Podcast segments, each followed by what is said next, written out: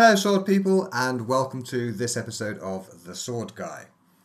Before we get on with the show, I'd like to tell you about a package of free courses I've put together for you, which include a basic class in longsword, rapier, breathing exercises, meditation, and of course, joint care. I think these classes, especially meditation, breathing, and joint care, are simply too important to put behind a paywall, and so they are entirely free. You can find them at go.guywindsor.net.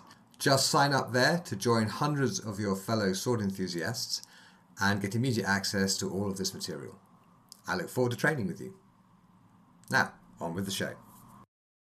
Hello, sword people. This is Guy Windsor, also known as the Sword Guy, and I'm here today with Damon Young, who is a swordsman and a writer, and uh, little birdie tells me he is also something of a philosopher. So, without further ado, Damon, welcome to the show. G'day.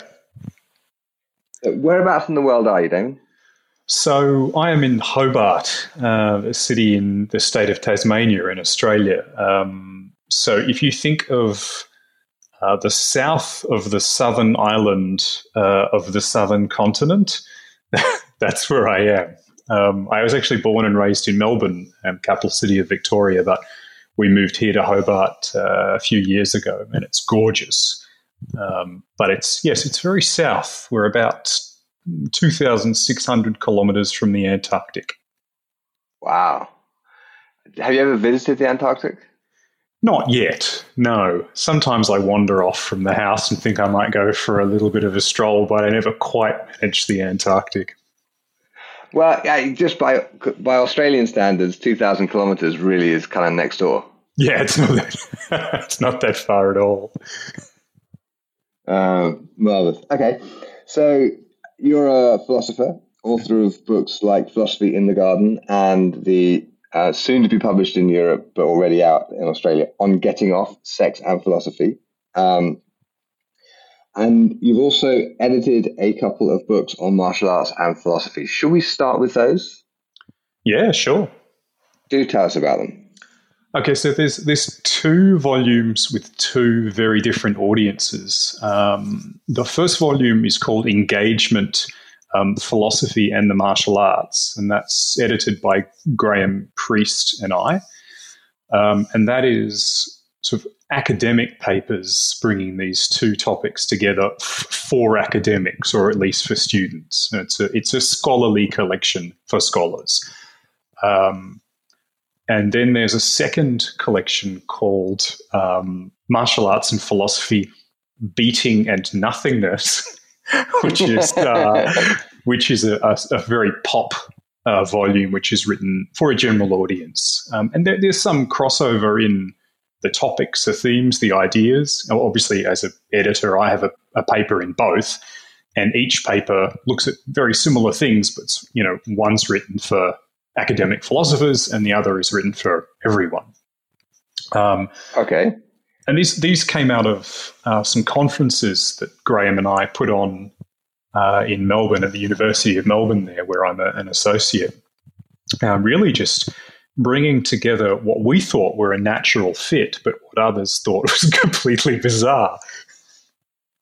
Well, you see, it, it makes perfect sense to me there's like a centuries and centuries old connection between martial arts and philosophy. Because if you're going to go around killing people, you have to have some kind of philosophical framework to justify it. Yeah, um, and, and, look, uh, many of the papers, including my own, uh, begin with Plato because of you know Plato is widely regarded as the father or the grandfather of European philosophy um, after Socrates, before Aristotle, and Plato was a noted wrestler. Um, in fact, Plato was his wrestling nickname, referring to his build, his broad shoulders. So, um, I did not know that. Yeah, there's there's this immediate connection. Now, unless Plato was horribly contradictory in this, and I don't think he was, um, it's it's fascinating to me to think of this as someone who regularly engaged in martial arts, who defended the martial arts in his dialogue, um, but was also kind of the philosopher for generations of Europeans um, and Arabic scholars, for what it's worth. Wow. Okay, so okay, most people, I think, listening to this probably don't really know what a philosopher does when he wakes up in the morning. Like, what, what, what, what is the job? Okay, so um, I think Alfred North Whitehead, who was a mathematician and philosopher, put it really nicely. He said a, a philosopher is a critic of abstraction. And that sounds bizarre because we tend to think of philosophers as people who deal in abstractions, but actually the mm-hmm. the kind of essential philosophical work is to take our ideas, which are themselves abstractions from the world. Um, you know, we've neatened things up. We've taken away a lot of the relationships, a lot of the mess and tangles and knots of life, and we've simplified things and we're left with this nice, crisp, clean idea that we then sort of toss back and forth between ourselves. And Whitehead was arguing that actually the philosopher's job is to say, well, hang on a minute. How does that idea you're playing around with square up with reality as we know it? How does it relate to other ideas? Is it as neat and as simple as you think? And I think a lot of what philosophers do and have done for at least a couple of thousand years is exactly that practice. To just say, hang on a minute, I, I know you think you know what you're talking about, but do, do you actually know? Um, are you sure your confidence about this idea is um, is reasonable? And so that's you know this takes many forms. Some some philosophers do that with ideas of goodness or justice. Some philosophers do that with notions of, of beauty. Some philosophers do it with language. Um, but I think all philosophers, insofar as they're philosophers, are engaged in that basic task of saying, let's take a closer look at, at your ideas, at your concepts, or at the, um, the patterns behind those concepts. Wow, yeah, I think critical of, of abstraction is a really, really useful phrase. Yeah, and I, so it, I, I have reminded myself of, of this. That. Yeah. Okay, so um, do you have a philosophy? um, I mean, it's it's a good question. It, the answer to that question can often take two forms. So there's a difference between philosophy as a practice of reflection and its accomplishments. So um, we might say someone like David Hume had a philosophy that was empirical and rational. He was concerned purely with what um, sense perception was able to give him, um, and he was trying to reject everything that we couldn't sort of point to and say, there's a something. Um, that was his explicit working philosophy. So that's one way in which we use philosophy. Then there's another way in which we use philosophy, which is a kind of implicit framework of ideas and values and habits that we don't necessarily think about all the time, but which guide us every day. Um, and I'm absolutely certain I have, in terms of, sorry, the martial arts, for example, I'm sure I have an implicit framework of ideas, values, and habits um, that I take with me into the training hall or that I used to take with me into the dojo. Um, that's quite different to having a kind of very clear and systematic practice of reflection that relates to martial arts. And um, yes, I have that, but there's no way it's as sort of expansive as my living philosophy, which I'm still kind of sorting out, you know. Um, if I have the rest, rest of your life to get it right. well, yeah, um, and I'm trying to lengthen it, you know, uh, yeah, but only so I can get the philosophy right. Now, um, a good example, I think, of um, you know one kind of reflective philosophy I'm interested in in in martial arts. To be talk about the specifics here, uh, are the virtues. Um, I'm very interested in how the virtues, as articulated by someone like Aristotle, relate to our practice in the training hall you know, because we often hear a lot about notions of, say, bravery uh, to do with the martial arts and sword fighting. And it's a really important part of, you know, the, the chivalric code as well.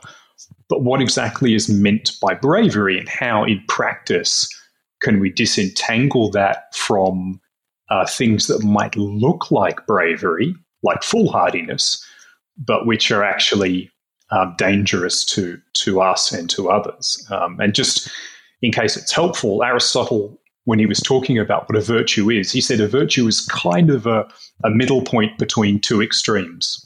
On the one side, you have a deficiency, and on the other side, you have an excess. So if you look at courage, the deficiency of courage is cowardice, and the excess is foolhardiness. So the the coward um, exaggerates the danger, um, or exaggerates their, their, their incapacity to do anything about it and is paralyzed or runs away. The the foolhardy person doesn't even notice the danger, or just kind of hurls themselves into it heedlessly. Um, now that may look like bravery, but bravery is when you rationally and knowingly, in in full knowledge of the danger, meet it anyway because it's your duty. Um, and I think anyone who's been in a sword bout with someone who's superior to them knows what it is to be foolhardy when you kind of hurl yourself in without the proper protection because it's it's kind of the only way you can overcome your damaged pride but you're not being brave because you're not doing it reasonably you're being foolhardy so that that's something that interests me a, a great deal Oh, me too. And and Fiore's four virtues are famous examples of these. And you can like for those who are maybe listening and not familiar with Fiore, those are foresight, uh, boldness, and strength and speed. And as I see them, they so foresight is the ability to kind of see what's going to, about to happen, and boldness. Um, well, foresight tempers boldness because if you if you have no idea what's about to happen and you just go charging in anyway, that's not boldness, that's foolhardiness. Mm. Um, but with sufficient foresight, you can temper your boldness. And like strength tends to make you static and immobile. Um, so speed tempers strength and, and vice versa. Too much foresight will make you too aware of all the risks and therefore paralyzed by by sort of fear of consequences.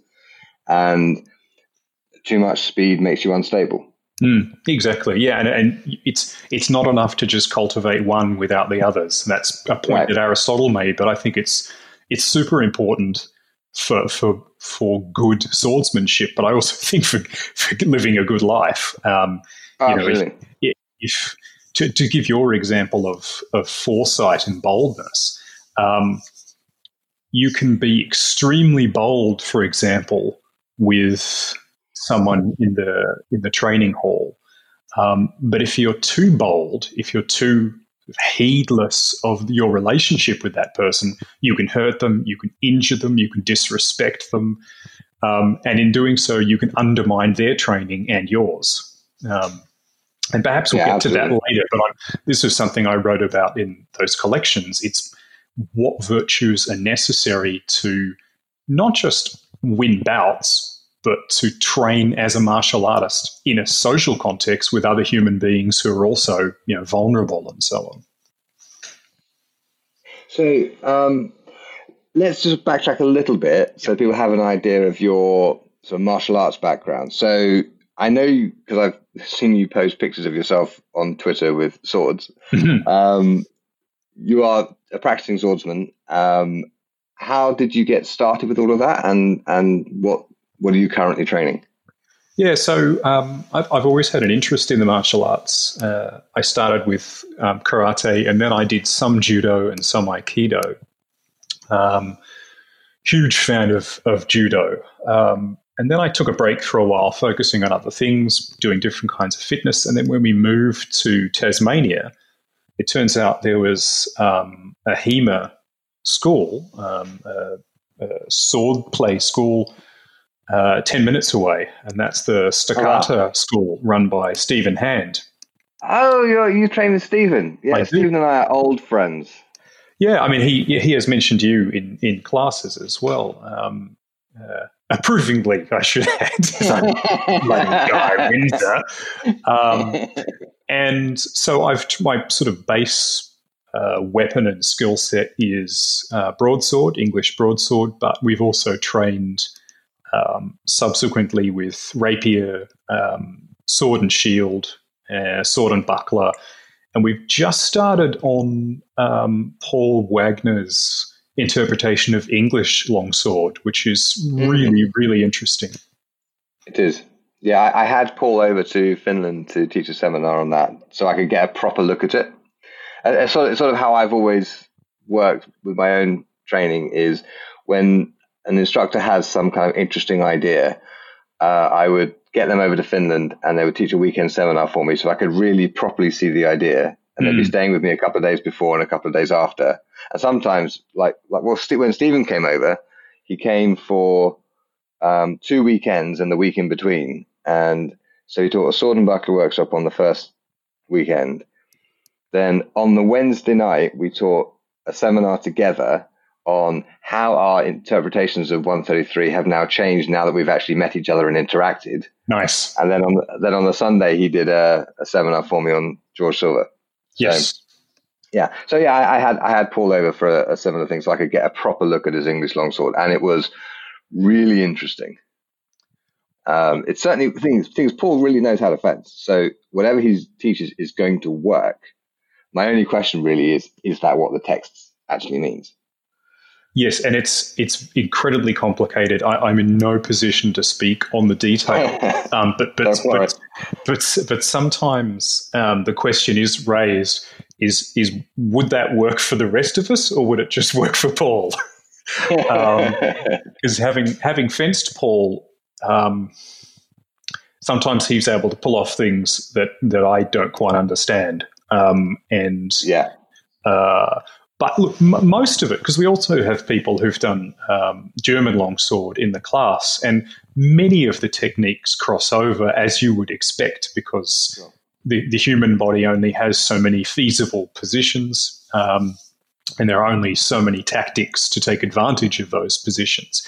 But there are definitely some parts that do seem distinctly English in their approach. Um, if you can speak of a kind of unified national approach to sword, I, I, don't know if you can. I'm being very cautious here, but if there is such a thing, it, it would make sense um, of what Paul is teaching. Um, but again, I, I must claim ignorance here. Yeah, yeah, and I, I, didn't, I didn't get you on to, to, um, go into the de- depths and details on Paul's, um, Paul's longsword system. I should get Paul on to do that because I think that's probably a bit fairer. Yes, do. okay, so so you've been training um, swordsmanship pretty much since you got to Hobart. Yes. Excellent. Okay, um, and so obviously, to my mind, philosophy and swords are kind of okay. Here, here's a good way to put it: martial arts to me are a holodeck for the study of ethics. Yes. Um. So, but that's me, and I'm not a professional philosopher. So I'm curious about how your study of philosophy um, colors your martial arts practice. Sure. One of the points that Graham and I made in the collections is that there's a nice kind of bicameral relationship happening there. So um, you can use philosophy to make sense of practices in the martial arts. You can use philosophy to make sense of the interpretation of martial arts texts. Um, but you can also use martial arts to throw up really interesting problems um, for philosophy um, you know, the practices or experiences that suddenly um, challenge ideas in the martial arts. And I'll I might get to that in a second. But first of all, I'd like to talk about sort of how how philosophy can help us to think about aspects of the martial arts. And obviously, yes, please do. The, the, the first one is is ethics. Um, that's kind of the most straightforward, and a, a, great many of the papers in our collections were about ethics because the, the obvious question is how could you um, weekly engage in violence and be a good person? Um, you know, it's sort of it's yeah. like philosophically, it's, it's like, yeah. Now, and I think it's it's a really important question because um, I think you could make a fairly reasonable case to say, well, um, if you engage regularly in violence, you're going to become a more violent person. Surely. Mm-hmm. And in some cases, I think that's true. I'll get to the research in a second. Um, but actually, there's another claim that's made in the martial arts, um, certainly in the, the many of the Japanese and Chinese martial arts, but in other martial arts as well. There is a claim made regularly that no, actually, studying martial arts um, makes you less violent. Um, and it seems like a paradox, um, but in fact, it's not. And there are studies that show that uh, young people and adults who regularly train certain kinds of martial arts actually develop more pro social behaviors. So they are they are better to be around. They are less violent, less aggressive, have fewer violent thoughts, and so on. And one of the reasons for that is that partly it allows them to kind of purge their violent urges in a safe and respectful environment. So if, if you do have this need to engage in violent acts, that the dojo or the training hall, or the salle, whatever you want to call it, is a place where you can do that, but safely um, with rules about how it has to happen. Um, some of those rules are about the equipment. Some of those rules are about techniques, but some of those rules are also about how you express your feelings when you're engaged in violence. And a good example of that is in um, karate. If you hurt someone during sparring, you immediately had to move to the side of the dojo and sit down kneeling in seiza. And the idea was it's a sign of respect. You recognize you've hurt someone, you withdraw from the fighting area. Um, they make that expression of respect um, explicit. It's part of the code. But that helps everyone understand um, sort of where they stand relative to each other. But a similar thing happens informally in many fencing schools. As soon as you hurt someone, um, you stop fighting, you express you know regret, you make sure they're okay, um, you move away so a doctor or a um, teacher can check them out and so on. So these are good examples of how you're, you're engaging in violence, yes, but you're also participating in a social structure that emphasizes social virtues and that does so uh, with safe techniques and safe equipment. So, the second part of that is that this only works if the authority structure in the school demonstrates pro social virtues. So, in karate exactly. schools, for example, traditional martial arts schools, so called, um, I might get to that a little bit later, what we call traditional and what we don't. But in so called traditional martial arts schools, um, it was only those schools that had teachers who explicitly addressed the ethics of fighting, um, of mutual respect, of courtesy and care, that produced students who developed more pro social behavior. Um, so, as a teacher, it's not enough to just let your kids rip and assume that everything's safe and everything will be fine, because they might then go back out into the community and be more violent because of your teaching, because of what you've taught them. You have to continue. Yeah. Sorry, go on. Yeah, yeah. yeah you, what you've taught them is it's okay to hit people. End of. As exactly. opposed to in this in controlled environment, it's okay to hit people, but if things go wrong, uh, actually, Dave Lowry has a lovely article about this. I think it's in his book, um, Sword and Brush, um, which is uh, it's so sorry, my fault. Are you okay? And it's about you know he got punched in the face by a senior Japanese instructor, and how that guy handled it was he apologized, he took responsibility for it, and he checked that he was all right. Yep. And that's yep. that's that's the model. Exactly, yeah. exactly. And it's it's just a, a, basic standard of sort of decency, care, courtesy, and, and so on. Um, it, it shows that you respect the other person as a human being. You don't want to injure them. You don't want to harm them. And, but you, and on the contrary, you want to work together. And that's the whole point of why you're there is working together for mutual benefit.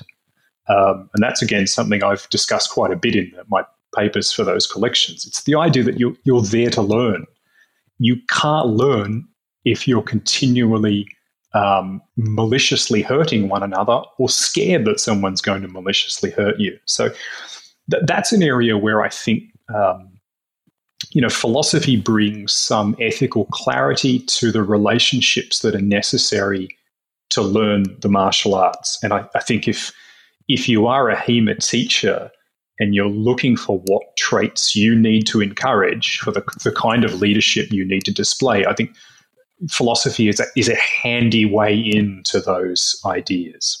Um, so that's that's a very long answer, but I also think it's a it's a really important area of the martial arts because we we cannot we absolutely cannot ignore the fact that if we're doing proper martial arts, we are doing violence to one another.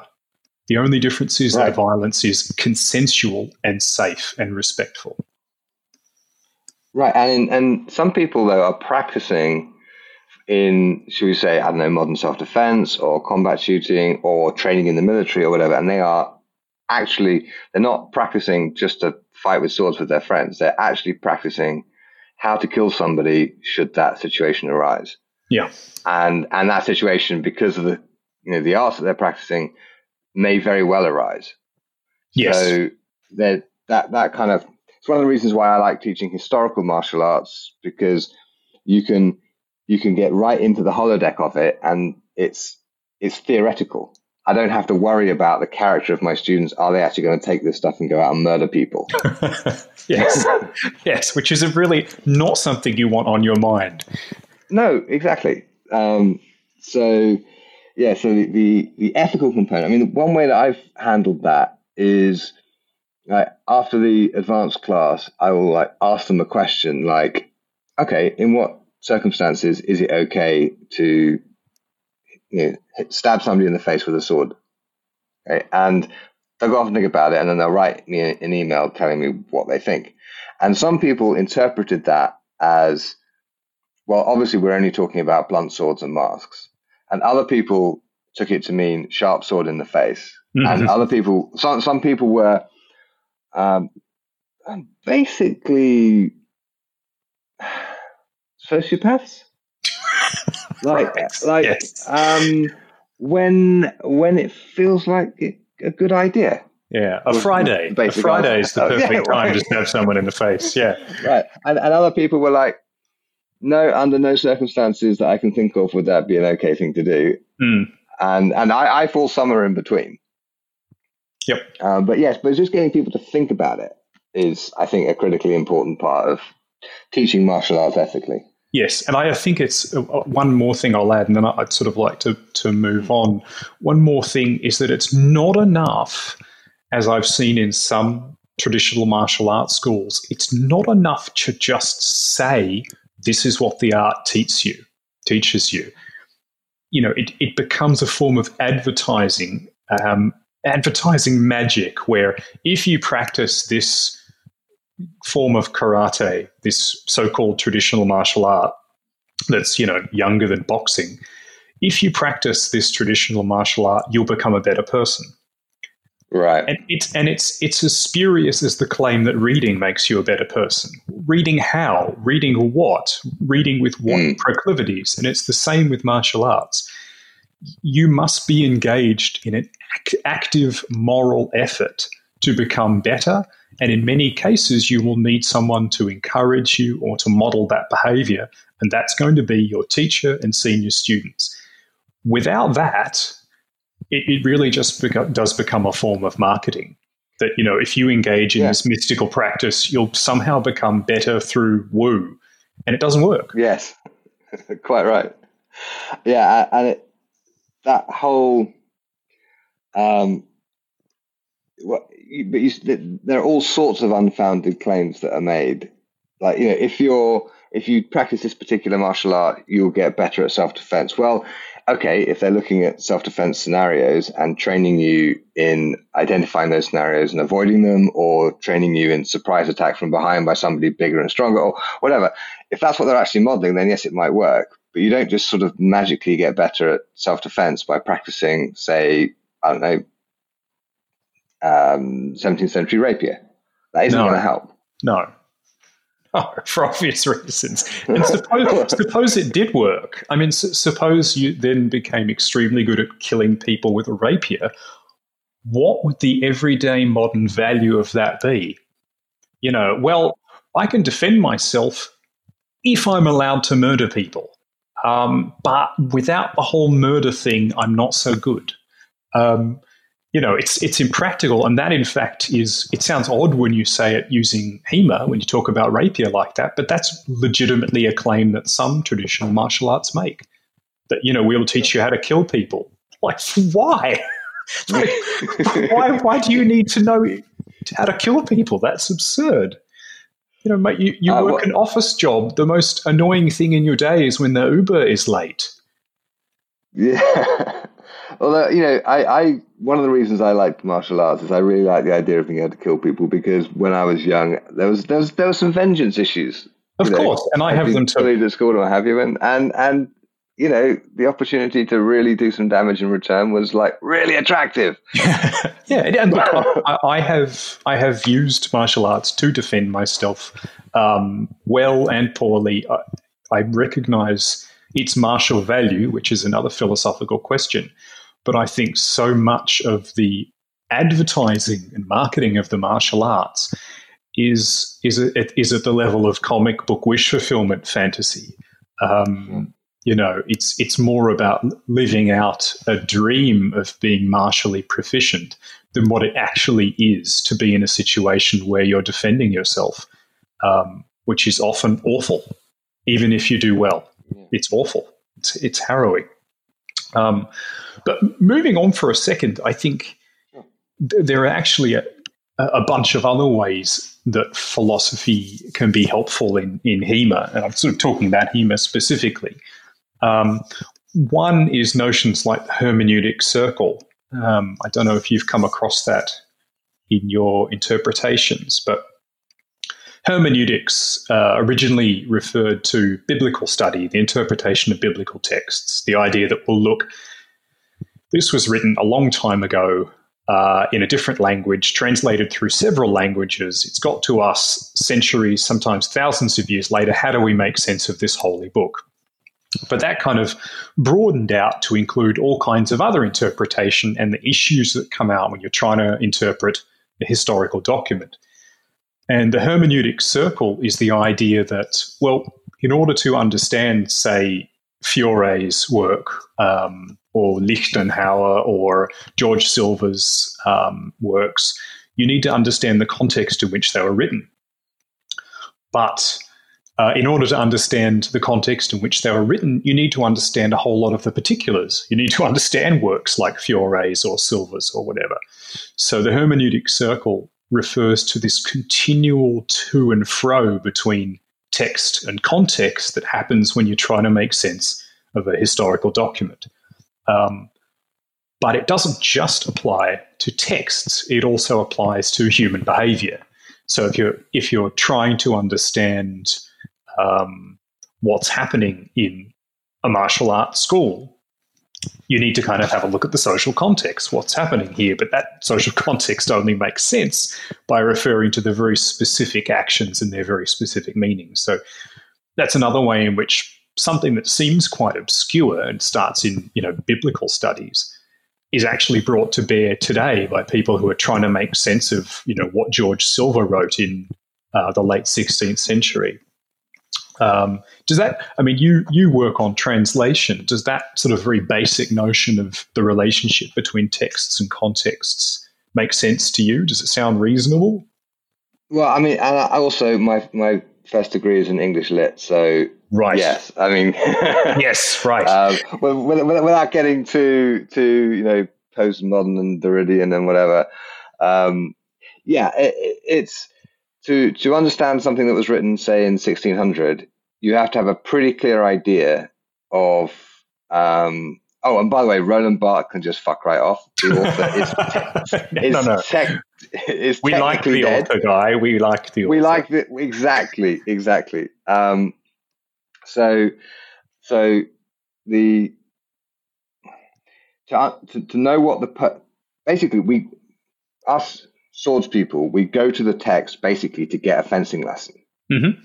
and to get the fencing lesson we have to understand what it is the person is actually saying. So what the words mean, and what they mean in the context of the other words on the page and what they mean in the context of the, maybe the pictures on the page, but also what they mean in the context of that person's culture and background and what was going on in the world around them, what was going on in the fencing world, what was going on politically and socially. And, and it, it, it just expands out from there. And you can end up going down all sorts of fascinating but un, unnecessary from a fencing pur- for, fencing purposes rabbit hole. Yes. But um, you know, we're in this for curiosity and for Yes. that that, Yes, that yes. glorious feeling of how it feels to pick up a sword and swing it and, and it feels right. That Swords are cool. Exactly. Swords, Swords are are so that- cool. I mean, people just. I, mean, I actually considered I, one of my side projects is I am writing a, a sort of philosophy of swords, um, and I believe it's going to be called "The Point: A Philosophy of Swords." But I was I was so close to calling it "Swords are Cool" and just leaving it at that.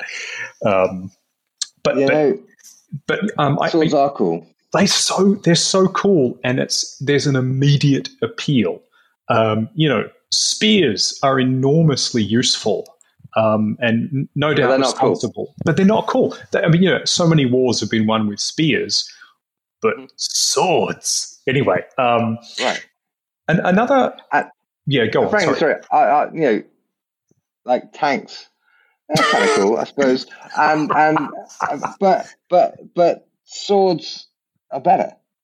they not are because they're better at killing people, but just No. because they are they are. I don't know. I I think that there is some kind of profound, fundamental, kind of human neurological thing that you have basically this extension to your arm that can do stuff, and it's it's it's that's cool. And you know, I'm I'm a woodworker as well, so I have like the I have a similar feeling about planes and chisels, but swords are cooler because because they are yeah, self defense. In other words, defending your life from violent harm is a more fundamental purpose than making a nice piece of furniture.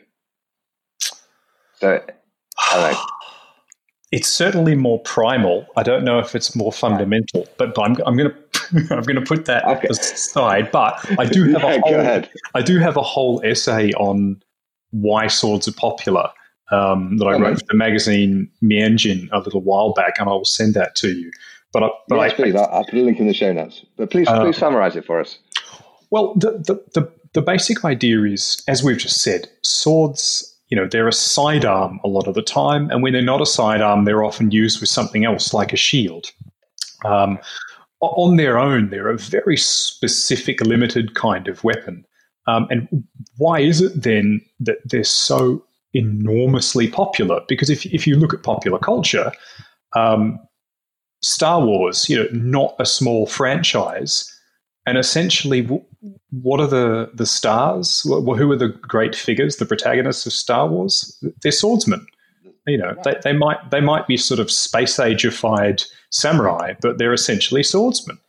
Um, Harry Potter has a sword. There are swords in comic books, swords in video games, and so on. I, I don't think I need to make that case because I think we know how potent Yeah, yeah, they are. Um, my my argument is, and I haven't again, this is something I want to expand on in the, the sword book, but in this essay, the argument is partly that swords seemingly demonstrate virtue because in order to fight with a sword, you have to put yourself immediately in harm's way. Um, it's Mm. not like killing from a distance. You have to be able to see the whites of the eyes, so to speak. So there's immediately more sense of martial virtue, sort of courage and perseverance, I would say, in a sword than there is in, say, a rifle or or, uh, or a bow or a catapult or um, certainly a, a missile that you control remotely.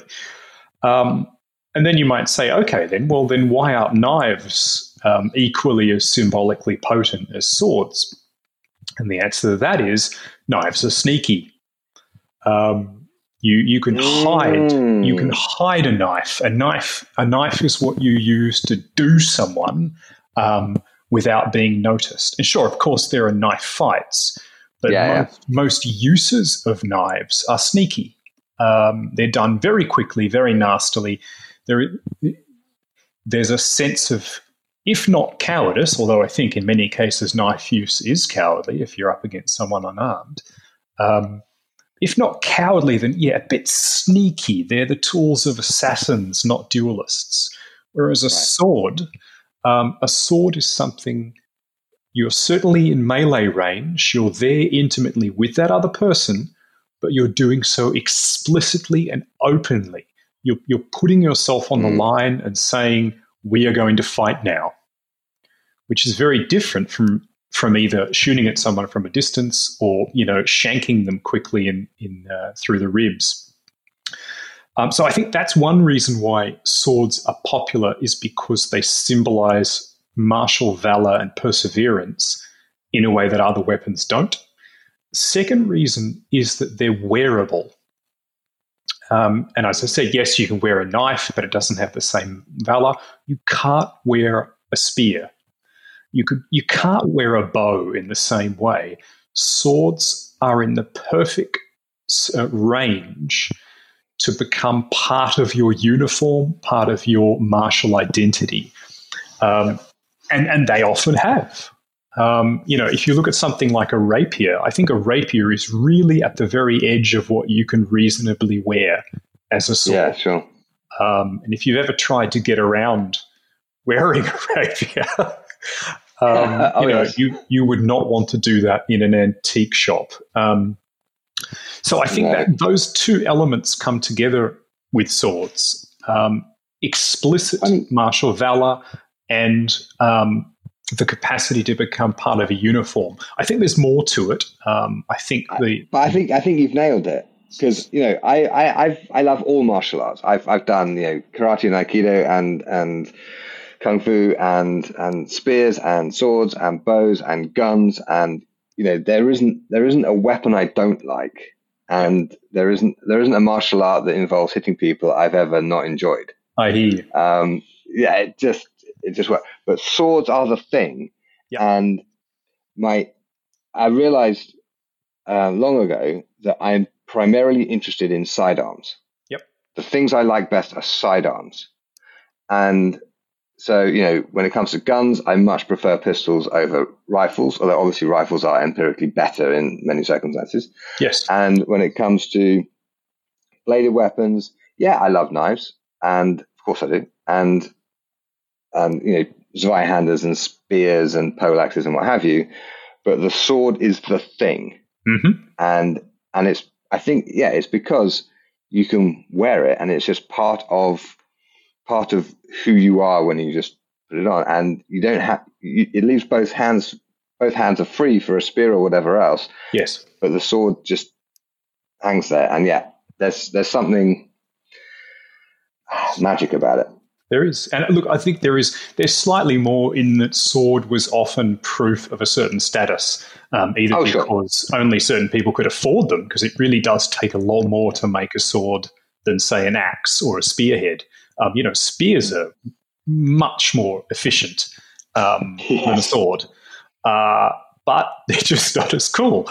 And, and, yeah, that's partly because they're associated with an aristocratic elite, I think, um, both monetarily and they are literally uh, the only class that is sometimes allowed to wear a sword. Um, so in Japan and also in Europe, commoners were just banned from wearing swords. And that wasn't because they were worried about the commoners spending too much money. Um, you know, it was partly because they wanted to disarm them, but also because it was a you know a badge of pride. But I, my hunch is that the other two things I was talking about are more important in what makes swords so enormously rad. I, I yeah, I think I think you've nailed it. Um, um, there are just a, look, the, the philosopher in me could talk a lot about this sort of stuff. I might just mention two more things very briefly. Um, Please do. And these are. We're, just, we're, in no, we're in no hurry, so you, okay. you go down your rabbit hole, sir, and we'll follow you gladly. You. Um, there, are a couple of other things where I think philosophy is helpful for the martial arts. Um, and I've sort of so I've said ethics, obviously, the hermeneutic circle, um, thinking about what swords are and their value, which we were just doing. Um, I think philosophy can, at its best, teach you to be comfortable within ignorance.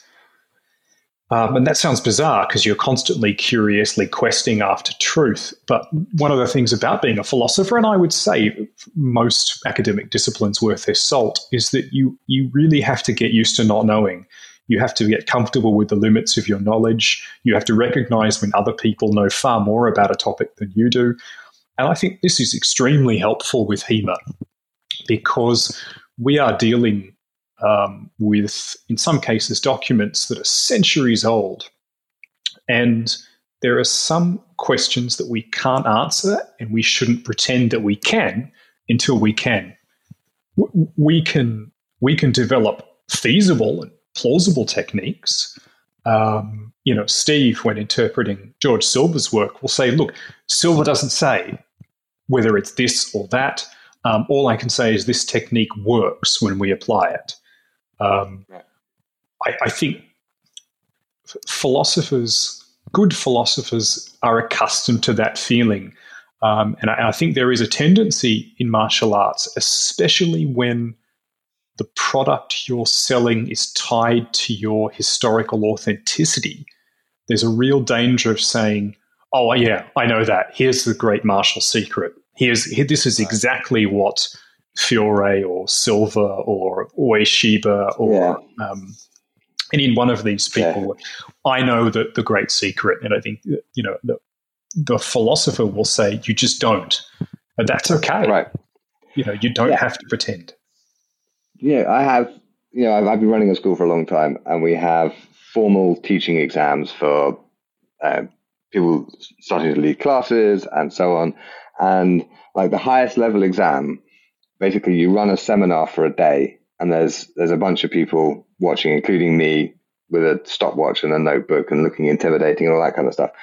And um, there's always one question that will get put to these to the candidate where I know they don't know the answer. Ah. Right. And in front of a class full of students they have been teaching for the previous three hours or whatever, they have to say, I don't know. Nice. Right? Because that that's it. It is so hard to do.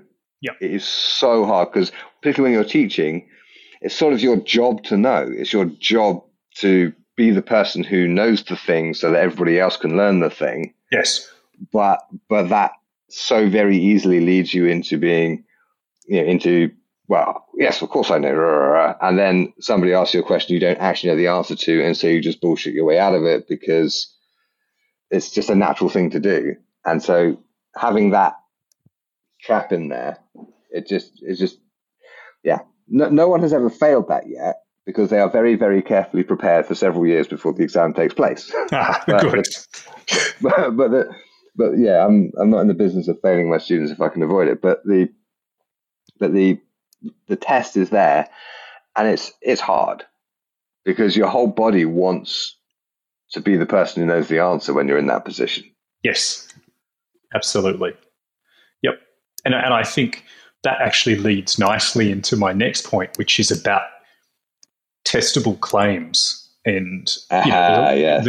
there's a lot of work in the history and philosophy of science about uh, what are you saying is true? Under what conditions is it true? How, how, would you test this, and so on? Now, obviously, that's super important to uh, science um, and philosophy itself, but it's also really, really helpful for the martial arts, um, where someone, you know, someone might say, for example, you know, um, well, I, I, know, I know the death touch. I've trained for yeah. many years, and I know oh, the death I, touch. I, I've met these people. Yeah, and and the sort of the obvious question to this is, well, how, how do you know? Like, Who how, how, how, many people have you killed? like, should I be calling someone here? Um, and it's they're making a claim which, in terms of everyday life, is untestable. Um, right. And and often they're making that claim because it's untestable. Exactly. Um, because no one's going to say, all right, well, let's fight to the death. Um, and, you know, you were talking before about um, the, the martial context of, of HEMA, that these were men who themselves had been in duels. who had taught people who were going to have duels, and and the sort of specter of death was there. Um, yeah, and it's it's a very good bullshit detector. Exactly, and I, I think, um, and this maybe I'll talk about this later. One of the things I really like about the martial arts when they're done well is you can't bollocks your way out of getting hit. You can't exactly. You can't argue way, your way out of it. You you can't say, well, there's a bit more nuance there. No, you got smacked in the head, um, and you, because you made a mistake, uh, or, or, because you know you tried your best, but the other person was better on the day. that that that doesn't happen sometimes in philosophy because you can argue your way out of it. it turns, you know, someone might have demolished your points but you you don't recognize that they demolished your points, so they didn't. Whereas that, yeah, doesn't, that, that, doesn't happen in the martial arts when they're practiced uh, well. It, it, yeah, when they're practiced well is a really important because uh, you know you you do find all sorts of situations where no, I didn't get hit. No, yeah. you didn't touch me. Particularly yes. in fencing because because we're not doing it with sharp swords usually, and so there's no blood, which is incidentally you know one of the lovely things about um, are you familiar with 19th century sharps, as in um, basically like a like an epee, but it, it, has like a quarter inch sharp point on the end of it. So not no, a point d'arrêt, but yeah. So it was not very common, but if someone was training for, and was expecting a, a duel, there was again this is not a common practice in 19th century fencing, but it did exist, where they would fence without shirts and with these just enough of a blade on it mm-hmm. to give you a nasty poke and you would bleed. Ah, you know, I think um, Perez Reverte in um, The Fencing Master, his novel, has mm. his protagonists fencing with those. So they're not they're not full on impaled by these essentially small swords, um, but they're given a nasty yeah, poke. Yeah, that's could be right. Yeah. So, and, and, the point of that is you can't deny the hit. No. And likewise, I have a, a friend um, who used to fence rapier in the SCA and got fed up with the honor system, and not everyone's honor is quite as robust as it ought to be, perhaps. Yes. And so he took to he took to chalking the end of his rapier. Oh, nice. Yes, and nice. that's that's great. And yeah, and so so establishing you know okay, in boxing the the hit only does the damage it actually does. Hmm. Right? Um, in wrestling, the hold only does the restriction that it actually does. Yes. Right? But with swords, the blow does just the very tiniest little token of what it's actually supposed to be doing. And so we ha- we do have this this problem of how do we establish was that actually a hit? Yes. Um, and and you know that, I think that's why a lot of people find the tournament environment so attractive is because there's a very clearly established system of deciding was that actually a hit. You've got judges and you've got points, and it's really clear. And you know this sort of hit may you might count it or not in the salle, but no, this, here's a rule set. Here's a very clearly defined environment what works in this environment, we know it actually works because we actually have a system for establishing what actually a hit really is. Yes, which I think is falsely clear because. You know we, we all know of the circumstances in which you just don't know we, we don't know the damage that hit would have done. We don't know if you would have survived long enough to give the afterblow and so on. But I think you're right that there's enough clarity there to provide a consistent, clear system of, you know, possible damage or possible harm and so on. Right. And I agree. I think that clarity is very important.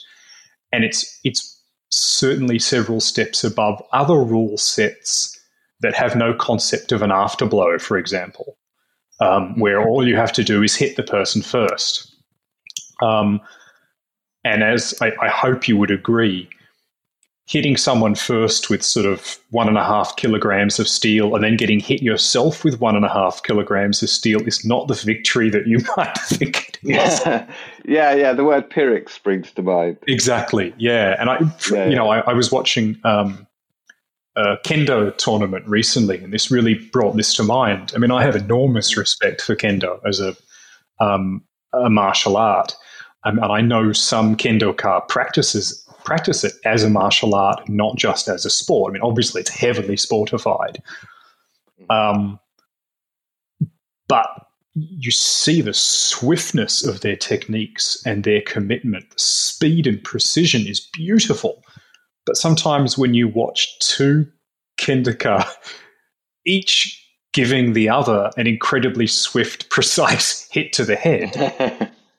um, you have to wonder, yeah, what is the truth there? Yeah, exactly. Because um, that's not a double. Someone hit first, but someone hit so so much a sort of fraction of a second first. I, am you know I'm not sure you would call that much of a of a conquest, but you know I I don't want to get too much into that because I'm not I'm not an expert on on kendo, but I I do I do think it's really important in the martial arts to have these systems that allow people to have a clear sense of when they failed. Sometimes that's just because your head's ringing because you got hit so yeah. hard that it's absolutely impossible to deny. Um, but also, you need to be part of a community that is continually trying very hard to recognize the truth. So they're there watching. Um, you know, there's two or three of them. They're all there, aware of human error, and they're trying to work their way to finding out what what happened and they're trying to do it within a few seconds of it happening. I have enormous respect for um, tournament judges when they get it oh, right. Oh, yes. yeah.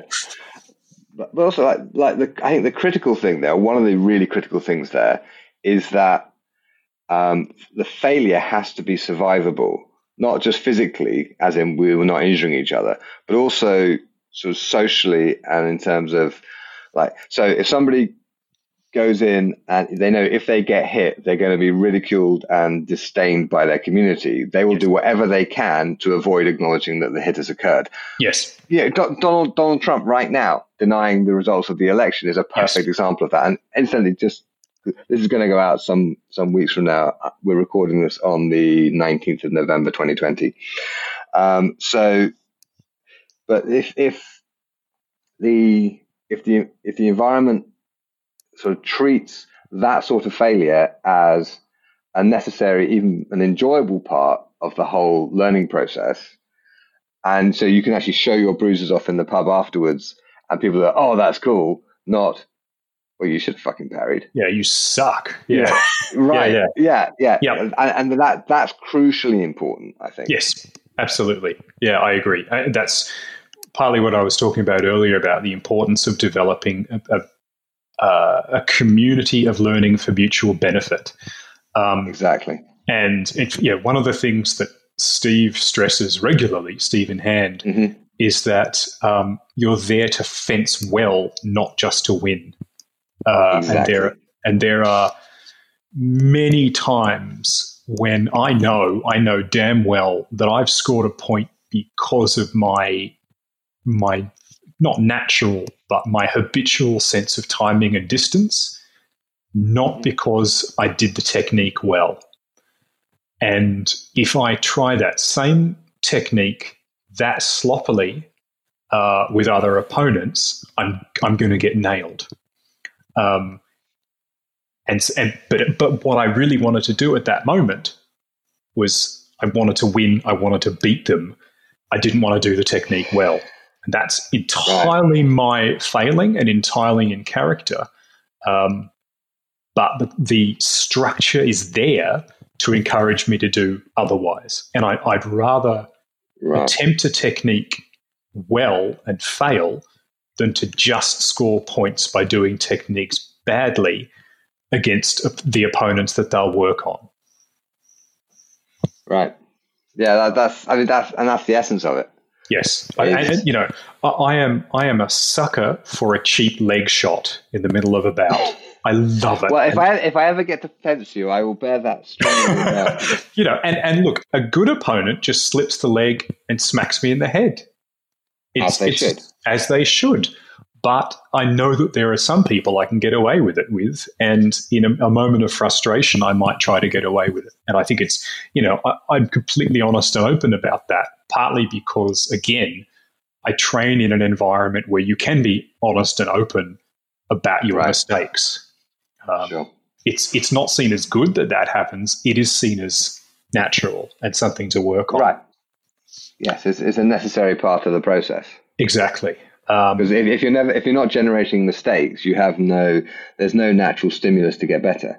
Exactly. Yeah. And look, I, you said earlier you mentioned curiosity, and honestly, that is my primary guiding look, I want to say virtue, but I will also say kind of pleasure. I get enormous pleasure from indulging my curiosity. Um, I, I, I'm thrilled by seeing how techniques work and don't work and why they don't work and uh, in what context they work and so on. And that to me takes precedence over winning, which is healthy, I think. Yeah, I would agree. And it, but again, you have to be in an environment where that's sort of valued.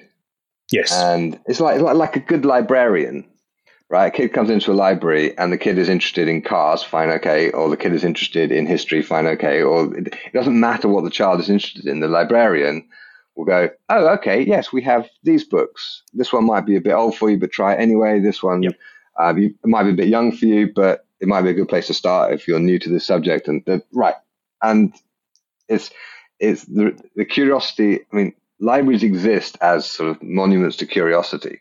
Yes. Yeah. Um, and and so I, and I think a good a good martial arts environment has a similar sort of.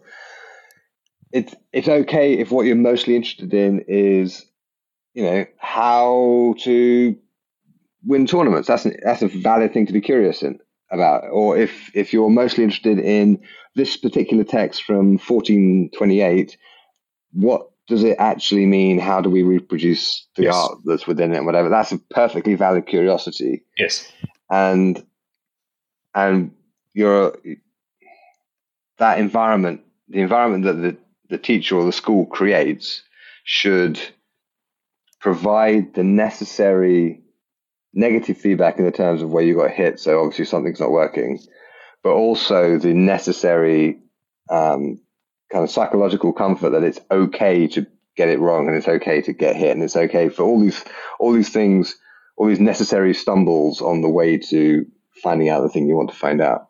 Yes, yeah, and I think it's and also fundamentally it's okay to just be curious um, right, absolutely. One, one, you know, it, it, was enormously beneficial for me to study karate when I studied it as a teenager. It was an, an, mm-hmm. an immense um, source of self discipline uh, and and pride. But one of the problems with some traditional Japanese martial arts is that they discourage curiosity. You are you are not encouraged to wonder why such and such is the case. Yeah. In fact, you were explicitly told, don't ask questions. You don't need to know. Uh, and the idea is that curiosity, if it's for anyone, is for far more experienced people. Um, and maybe that worked when I was a teenager, but it, it just really um, disappoints me now. you know, I, I, think. Yeah. Because what, um, at least in HEMA, what else would drive someone to a 16th century manuscript other than curiosity? It's it can't possibly right. be practicality. They're, they're not. But then, okay, I, I, have I have a theory that it sort of explains why many martial arts schools behave that way, and it's okay if you join the army at the age of 17 or whatever, and you go through basic training and you know, the drill instructor does not give a shit about your curiosity. You're there to be told what to do, what to think, what to dress, how to do everything, da da da da. And you know, maybe some some time later when you've gone through your basic training or whatever, and you're looking at specializing as a medic or a sniper or whatever else, then yes, then we can take those things into consideration. But as at the boot camp level, um, we're, we're trying to we're trying to make a soldier out of a person. We're not interested in that person's curiosity. Mm. And I think I think a lot of martial arts schools um, conflate that sort of military boot camp sort of mentality with it being real martial arts. Right. Oh, that's an interesting point. Yes. Okay. And that that would dovetail nicely with what we know about the formations of karate, for example, which right. was you know in Meiji era Japan, these martial arts were developed um, as part of a kind of nationalistic educational exercise in which obedience was really important. Um, there you go. So and obedience is the key virtue of a soldier. Yes, exactly. So in both of these um, kind of social institutions, the most important thing is for you to shut up and do what you're told. And later on, maybe you can ask why you were doing that. But the primary thing now is to yeah is to fall in line and, and do your basics. Mm. So that that does make some sense.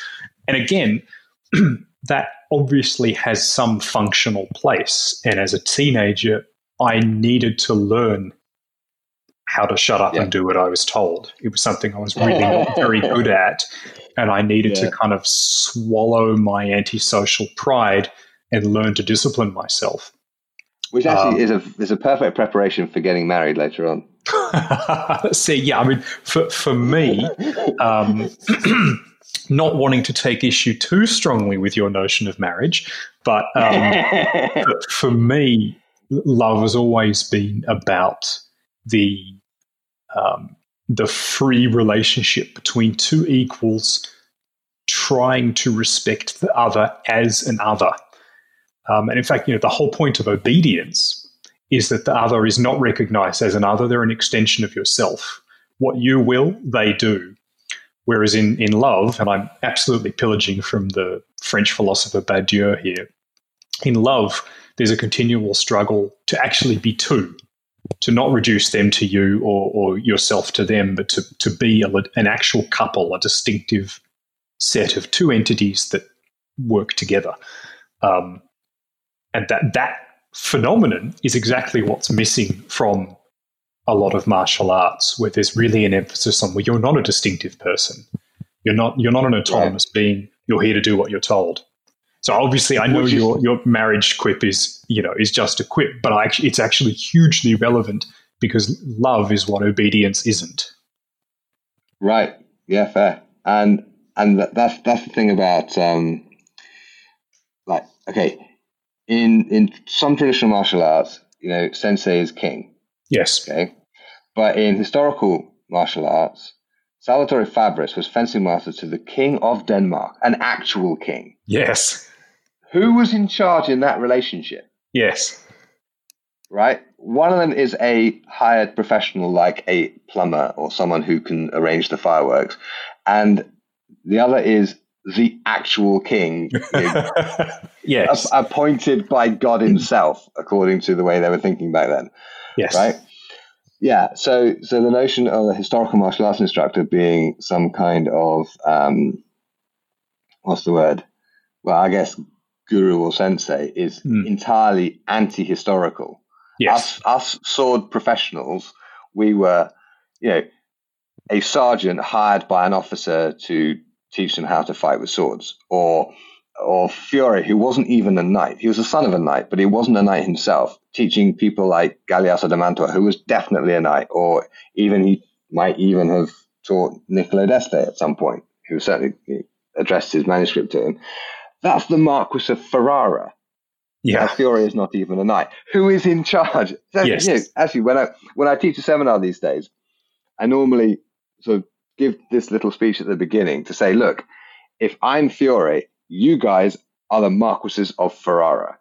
So I, I, you have hired me to teach you something. So you tell me what you want us to cover, and that's what we're going to do. I don't just show up with a this is this is this is my class today, and this is what we're doing. It's like no, no, it's their job to tell me what they need from me. Yes, and they could be wrong about what they need from you too. That's really important. Absolutely. Like they, they may see, well, I want to look flashy, you know. Um, that's not uh, wrong. There's yeah, nothing wrong with that. Rather, let me let me rephrase that. I want to learn to fight like the hero of The Witcher by constantly turning my back on my opponents and, and holding the sword in reverse.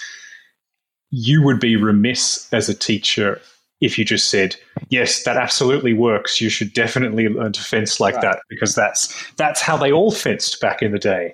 Um, it, it, it would be your job to say, "I'm happy to, but here are the limitations of that of those right. techniques."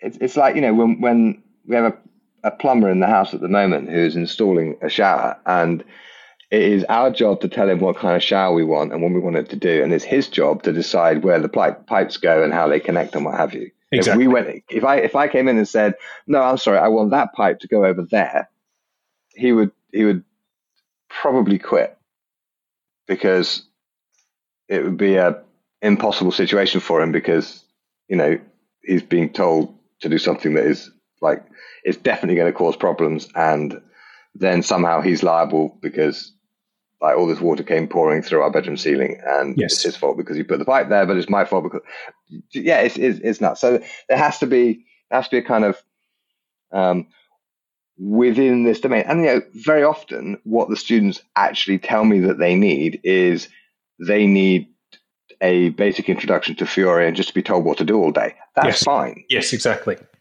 That's fine, but it, that has to be something they are consciously and deliberately choosing. Yes. Not something that I'm imposing on them from without. Yep, I, I agree. And, you know, a similar example might be if, if we turn up to class and we want to do um, longsword, but we don't have heavy sparring gloves.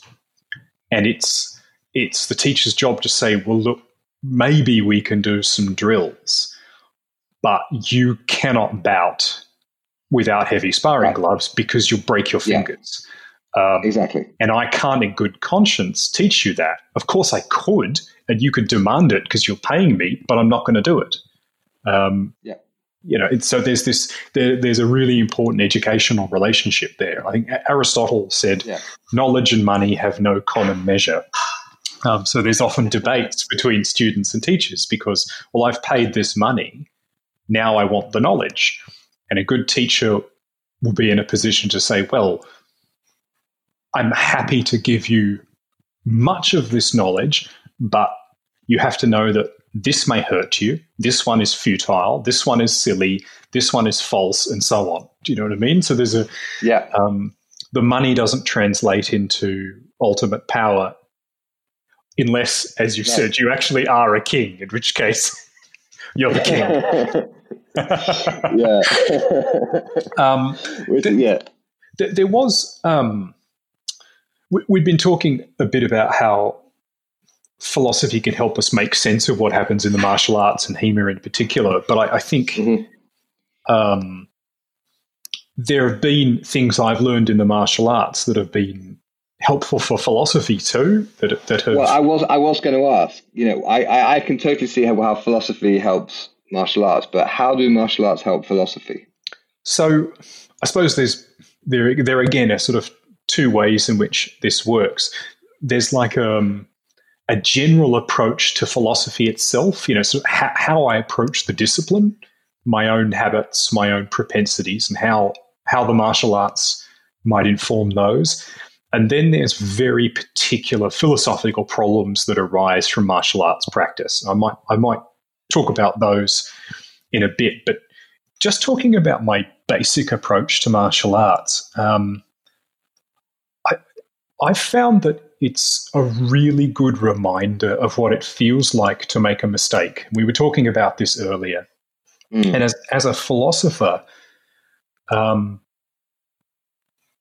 I won't say that I think about philosophy as a combat sport. I certainly did as an undergraduate and, you know, a postgraduate. Yeah. I, you know, I was brutal, I was cruel. Um, I really was after the victory, which which is certainly common of many philosophers, and I suspect it's common of young white male middle class philosophers. There is a there is a kind of arena vision of philosophy, which I think in some ways is bad for philosophy. but um, but I, but I also find that this martial arts reminds me of what it feels like to fail. And it, it, it does it in a palpable, embodied sense. And that's really important so that I, I don't delude myself, and that I'm not continually making excuses. When, when I've, when I've failed, it ought to hurt. You know, it, it mm. shouldn't destroy me, it shouldn't break me apart, but it ought, there ought to be something palpable about failure, even if it's only the sting of sort of lapsed pride, of humility. Um, you know, hum- humility is not a bad feeling. We should sometimes feel a certain ugliness about ourselves. Um, the, this, and there's a related point, and that is, I think it's I shouldn't be frustrated by my opponent's blow. I should be frustrated by my own weak defense. And I think that's right. that's absolutely true of philosophy. If if I've muddled the argument and someone's um, pointed out the flaw, if I've written a book where there are holes or oversights or simplifications or generalities that I can't back up, it's not someone else's fault that they've pointed that out. It's my fault. um, you know, similarly, yeah. you know, when, as I was saying, if I go for that leg cut and I get smacked in the head by one of my tall opponents who regularly does that, it's not it's not on him. It's on me um, because he's he's the one pointing out my mistake. He's actually helping me. Um, if I, anything, I should I, be grateful. I, I would go further and say if he fails to slip the leg and whack you in the head, he is not doing you any favors at all. In fact, he's not being a good training partner.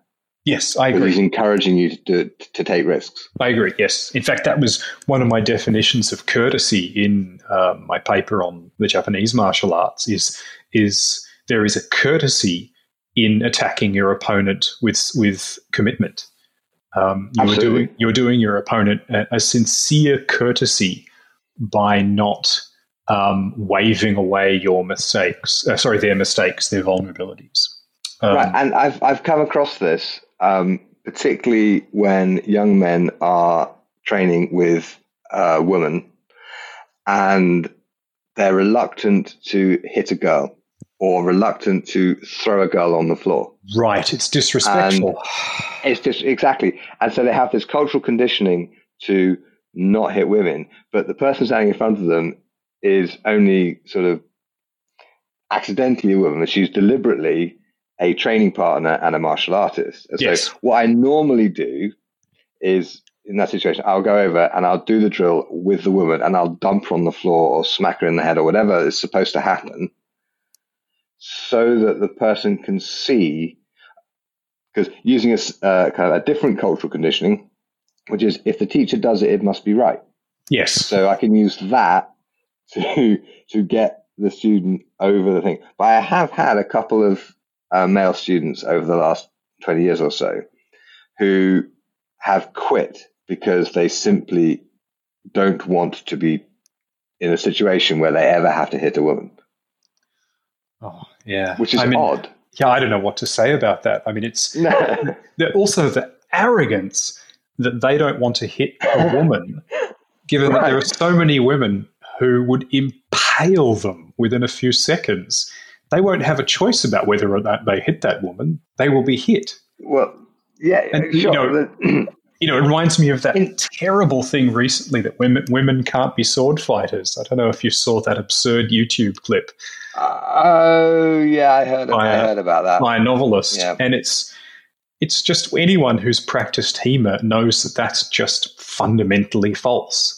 Um, right. It, there's just yeah. No my, my, fir- my first fencing coach was a woman. Um, yeah. Her name was Gail Rudge, and yeah, she she could just stab me wherever she liked, whenever she liked, because she was really good at swords. Exactly. And I had never trained them, with them before. And it's it's not funny how that works. for, for those of us who are sort of in these institutions, it's not even a question. It's it's it's sort of it's beyond being a question. It's so normalized that um, people of of all genders and sexualities can kill each other with swords that it's sort of only these uh, ignorant outsiders who are like, what? They let a woman do that? Um, yeah. So, yeah, I, um, there's another thing, and actually it goes to what we were just saying. It's that in the martial arts, there must be goodwill in order to practice together. You must have some basic level of goodwill, some some basic sense that your training partners are decent and respectful and caring, and that if they're not, you simply cannot train with them because the, right. the results will be bad for everyone. Not only will it spread discord and the sort of social fabric will begin to unknit, but you will have injuries, you will have um, you know, psychological injuries and probably physical injuries because people who can't get on can't train together. Um. And interestingly, that lesson in martial arts, I think, has informed me more in philosophy than the other way around.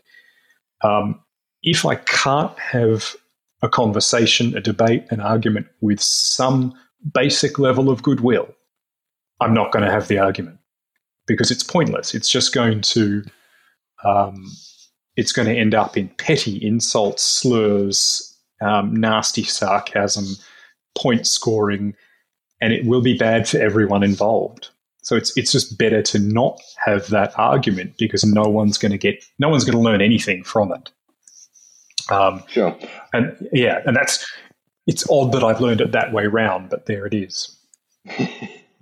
yeah, although you know, at a certain level um, in martial arts, it is useful to go and find those people who will, you know, cheat and be, you know, break the social contract and because they actually provide really useful training opportunities, but you have to be pretty advanced before you're ready for that kind of exposure.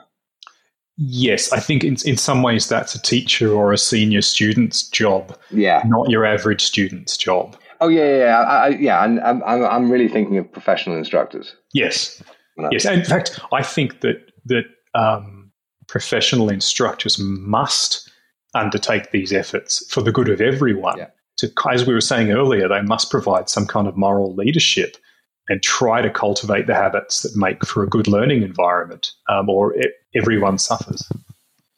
Yeah, absolutely so. Now, um, I have just noticed the time, and yes. we, yes. we, we've run we've run significantly longer than, than I normally run. That's okay. It's my show, so we can have episodes as long as I like. Um, but I think we should probably yes. um, start bringing this to to a close.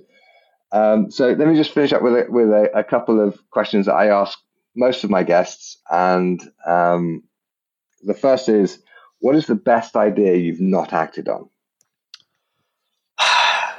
Look, part of me wants to say I should have had plush toys made um, of the characters in my first children's book. Um, because I also write picture books for children. And my first picture book was My Nanna is a Ninja and it involves oh, wow. this, this, great ninja nana um, and her ninja cat, uh, kind of ginger cat. and I keep thinking that I really should have plush toys made. Um, I'm not the illustrator, so that would be complicated, but that would be so cool. And yet, I've never, I've never done it. I, I know it seems like a weirdly obscure thing, but um, it's been a really popular book. It's still selling. It was like six years ago it came out. What's it called?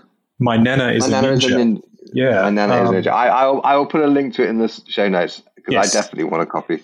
So there's a there's a series of six. My Nanna is a ninja. My pop is a pirate. My brother is a beast. My sister is a superhero.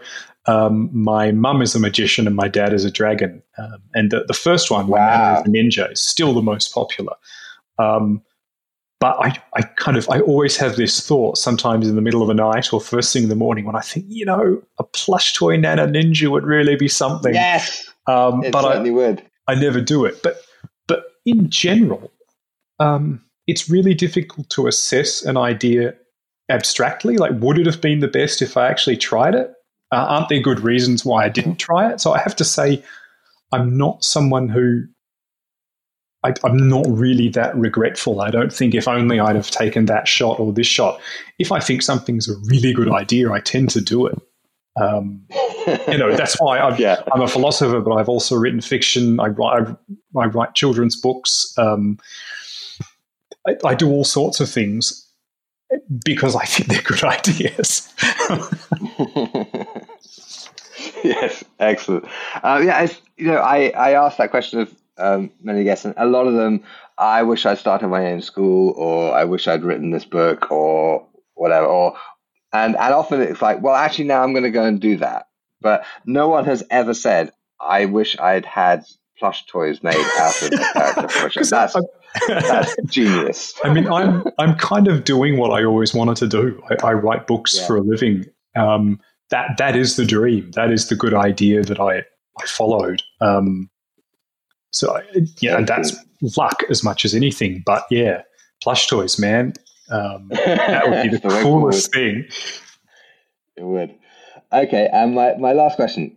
Um, you have a million pounds, um, two million uh, Australian dollars, yep. something like that, to improve either philosophy or historical martial arts, or both. How would you spend it? Wow, I could buy like a one bedroom bed set in London for that well, half of one if yeah. I went in with someone. Um, okay, okay, okay. Uh, but, but, but, okay, but Damon, these are theoretical pounds, yeah, and okay. you could actually have as many of them as you really want.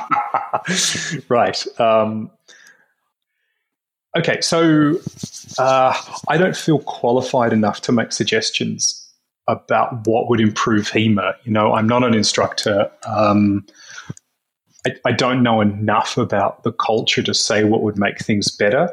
What I will say is that if someone found a way to highly subsidize very good quality articulated longsword gloves, um, I would be thrilled uh, because the really good gloves are very expensive and the cheaper gloves feel like you're wearing two bicycle helmets um, and it's very difficult to to do many longsword techniques with bicycle helmets strapped to your hands. But yeah, I, I don't think I could offer much in terms of HEMA. In terms of philosophy, um, I would spend my infinite pounds at sort of two ends. Um, I would do more outreach. I would try to involve more um, marginalized, poor groups, marginalized or poor groups in philosophy. It's very much dominated by middle class white men. Um, I would try to make philosophy itself more diverse.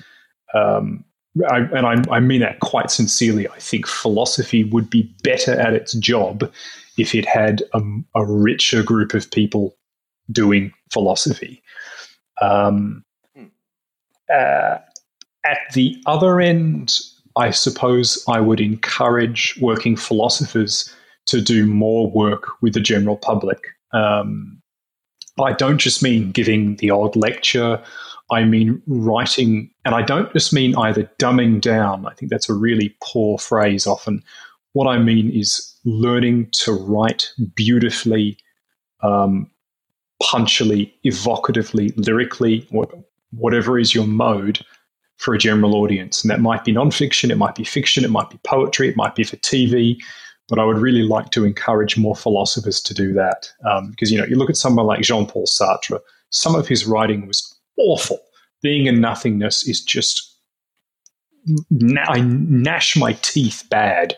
Some of his writing's terrible because he was, you know, he was hopped up on amphetamines while he was doing it. But some of Sartre's best work was work like Nausea, which is a novel, and it's possibly the finest representation of existentialism he ever wrote. Um, and it's in the form of a novel. I would love to see more philosophers doing that sort of thing. Okay, and how would the money help? Um, I think partly funding projects. So, for example, you know, a philosopher comes and says, "Well, look, I, I really love to write something for TV, um, but I don't. I have no idea. Can you hook me up with mentors? Um, of course, you'd have to pay them. Uh, can you provide me with equipment? I need, you know, I need these kinds of cameras, or I need these kinds of lights, or studio time, or whatever it is. Or maybe it's funding someone to go away and work with a novelist for six months to understand how it works. Um, or maybe it's a prize for um, the best popular work or something like best creative work in philosophy.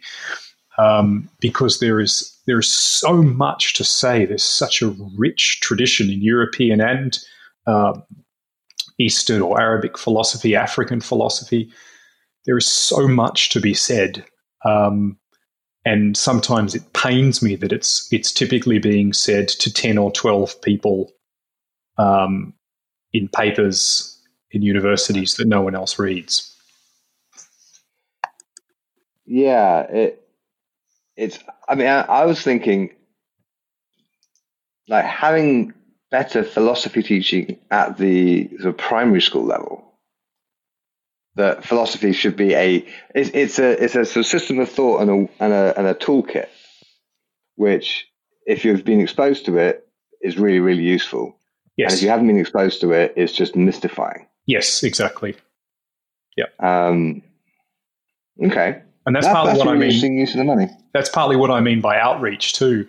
Going to schools that are poor or marginal, um, where these kids might not even have a proper library, certainly not a teacher librarian, um, and teaching philosophy and making it as exciting and challenging as it should be. Um, and as I said, that would be really good for philosophy, but I think it would be really good for kids too. And of course, the people are doing this. There are there is philosophy for kids. Yeah, yeah. There, there are people doing some amazing work out there, but insofar as I had my um, my chest full of bullion that you've so kindly given me, um, yeah, part of it would go on projects like that. Uh, excellent. Okay, I think that's a, that's a we should we should maybe finish on that chest full of bullion. Yes. Um, thank you very much for talking to me today, Damon. That's been really interesting. It's been a pleasure. Thank you, Guy. Thanks for listening. I hope you enjoyed my conversation today with Damon Young. And our conversation actually continued for about another hour after the recording ended when he brought up the definition of a sword, what actually is a sword, what are the philosophical implications of swordiness. I accidentally forgot to stop recording, so I have that audio and I am preparing it into a special extra episode that'll come out sometime in the next few weeks. In the meantime, remember to check out the episode show notes for transcriptions, links to things we discuss, and of course your free copy of Sword Fighting for Writers, Game Designers, and Martial Artists. I'd like to do a special shout out this week to Gethin Edwards, who very kindly examined the current state of audio affairs at the Sword Guy HQ and made some very helpful suggestions about how to improve the audio. If you notice that this audio sounds better than it used to, that's entirely due to his kind tuition. So, thank you, Gethin. I'll be in touch when things go wrong again. And Speaking of supporters of the show, of course, the show is made possible by my patrons on Patreon. So if you enjoy this show and you want us to get the next 30 episodes done, then please toddle along to patreon.com forward slash the sword guy and support us at whatever level you feel comfortable. There are perks for everyone. Tune in next week when I'll be talking to actor, director, pole dancer, fencer, performance combatant, adventurer, and pirate Kelly Costigan, who is also the narrator of the brand new audiobook version of my book Theory and Practice of Historical Martial Arts, which is, I should say, the first book on historical martial arts ever to be created as an audiobook, as far as I can tell. I've done category searches on the usual audiobook suppliers and nobody else has produced an audiobook on this subject. And having produced an audiobook on this subject, I can understand why. It is a long, slow, difficult process, and Kelly, of course, made that whole thing much, much more enjoyable than it might otherwise have been. So, tune in next week when I'll be talking to Kelly about various things her, her sword career, her acting, and of course, what it was like narrating the book. And I will also be releasing sometime, sometime after that a free chapter of the book as a sort of standalone episode of the podcast. So you don't want to miss any of this, obviously. So toddle along to wherever you get your podcast from. Make sure you're subscribed. And if you would take a moment to rate the show or even review it, that would be splendid.